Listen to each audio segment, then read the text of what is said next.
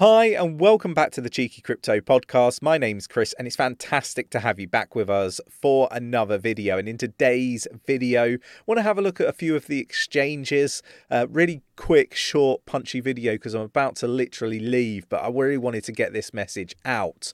Now, um, you know, if you enjoy this sort of content, mash up the like button, subscribe if you haven't subscribed already, tapping that bell, selecting all the notifications so you never miss a video. Jump in our Discord, it's absolutely free. You won't regret it. So many people in there supporting one another, navigate the space safely, and doing a remarkable job, I will add. So, look, crypto.com, you know, pure speculation. All of this, please treat it as speculation. It's not necessarily accurate. I haven't had time to fact check everything, uh, and some of this is just purely my opinion.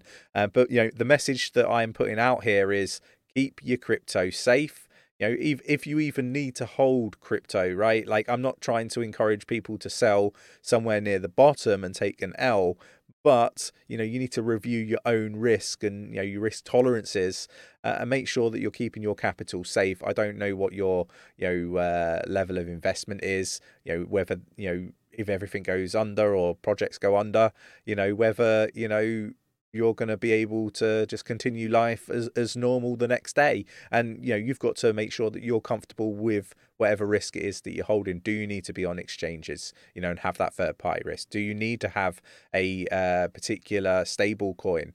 You know could you not be in fiat and in your bank? You know these are all the questions i feel people should be asking themselves. My opinion is that people should be looking at these things and asking themselves these questions. Now, let's start with crypto.com before we get to sort of the headline.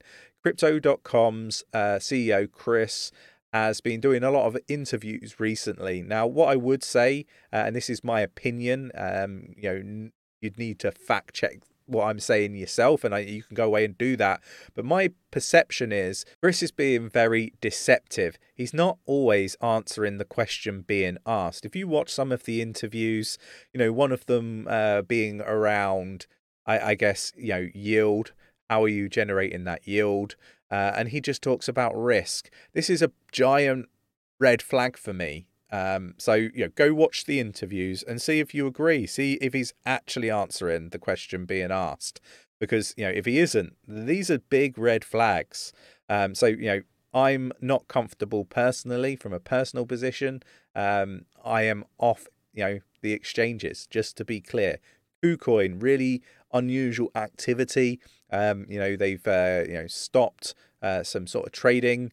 And uh, ultimately, uh, a message came out after the fact saying that it was planned maintenance. So I've never understood planned maintenance messages going out after the the actual event happening. So look, you know, unusual activity. It could be nothing. It could be something. Again, ask yourself: Do you want to hold that risk? Now, move on. Um, I want to kind of look at Gen- uh, Genesis.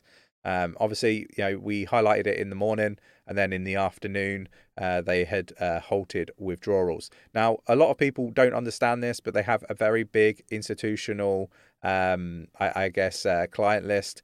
What I would say is I, I do expect, you know, more widespread impacts off the back of these sorts of things because, you know, some of these institutional uh, investors may have to, you know, risk off on some other assets, you know, some genuinely good projects. So look, at the moment, you know, I'm still expecting you know, more downside. I really want to just bring this stuff to people's attention. Like I'm atting everybody in the Discord just constantly. Discord is the hub.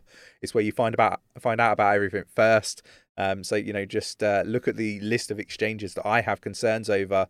You know, and you weigh up the risk based on you know what you you see and you read. So yeah, that that's kind of how I, I feel about things. If you enjoyed today's video, Mash up the like button, subscribe if you haven't subscribed already, tapping that bell, selecting all the notifications so you never miss a video, and I will catch you in the next one. Take care.